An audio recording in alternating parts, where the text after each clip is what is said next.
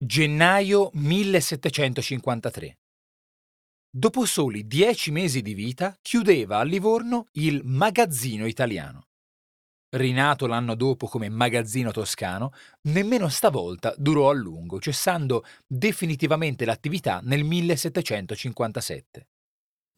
Strategia commerciale dissennata? Scarsa attrattiva sulla clientela? Chissà. Di certo il magazzino conteneva come dichiarato sul frontespizio, merci singolari quale storia, geografia, architettura, economia, poesia, agricoltura, meccaniche, commercio, navigazione, nuove politiche e molto altro. Il tutto rivolto a persone che, distratte da impieghi o da cure più utili alla società, non possono consacrare che una piccola parte del tempo alla lettura. Lettura? Da quando in qua un magazzino, oltre che riempire, svuotare e riordinare, si può anche leggere. Precisamente dal 1731, anno di nascita del Gentleman's Magazine. Io sono Giorgio Moretti e questa settimana raccontiamo parole che con un'origine comune hanno preso strade diverse fra italiano e inglese.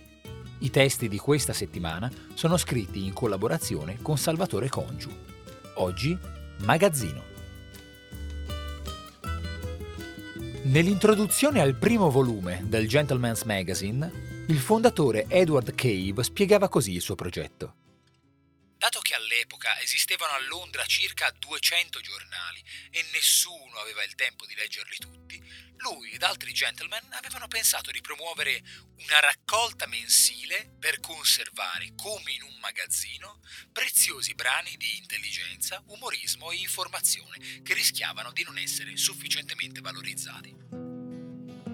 Fino a quel momento, la parola magazine e le sue consanguinee europei, tra cui la madre francese magasin e la nonna italiana magazzino, significavano appunto magazzino, deposito. Per quali rotte, allora, un termine sì dimesso è approdato allo sfavillante mondo dell'editoria? Non stupirà, sapendoli un popolo da sempre versato nei commerci, che il viaggio cominci dagli arabi. La parola makazin, plurale di makzan, a sua volta dal verbo kazana, depositare, immagazzinare, attraverso il latino volgare magazzenum, passò nel primo Trecento all'italiano sotto forma di magazzeno, magazzino e magazzino, e quindi al francese magasin.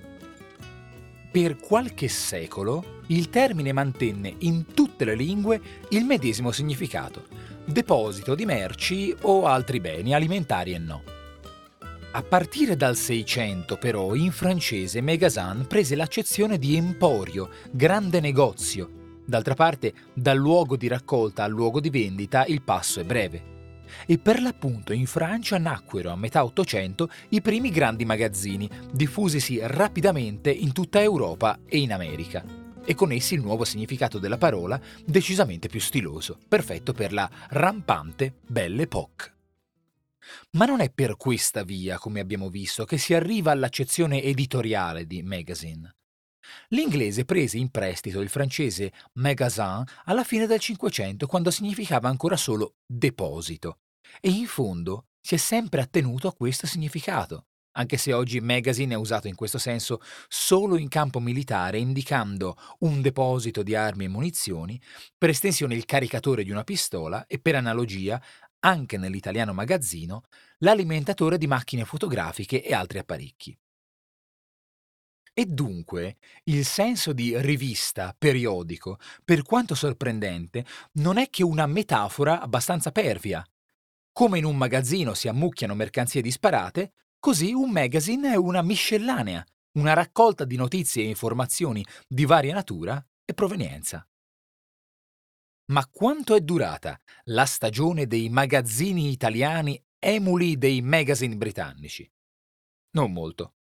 Ben pochi sopravvissero all'Ottocento e di conseguenza quell'accezione della parola si è poco a poco estinta.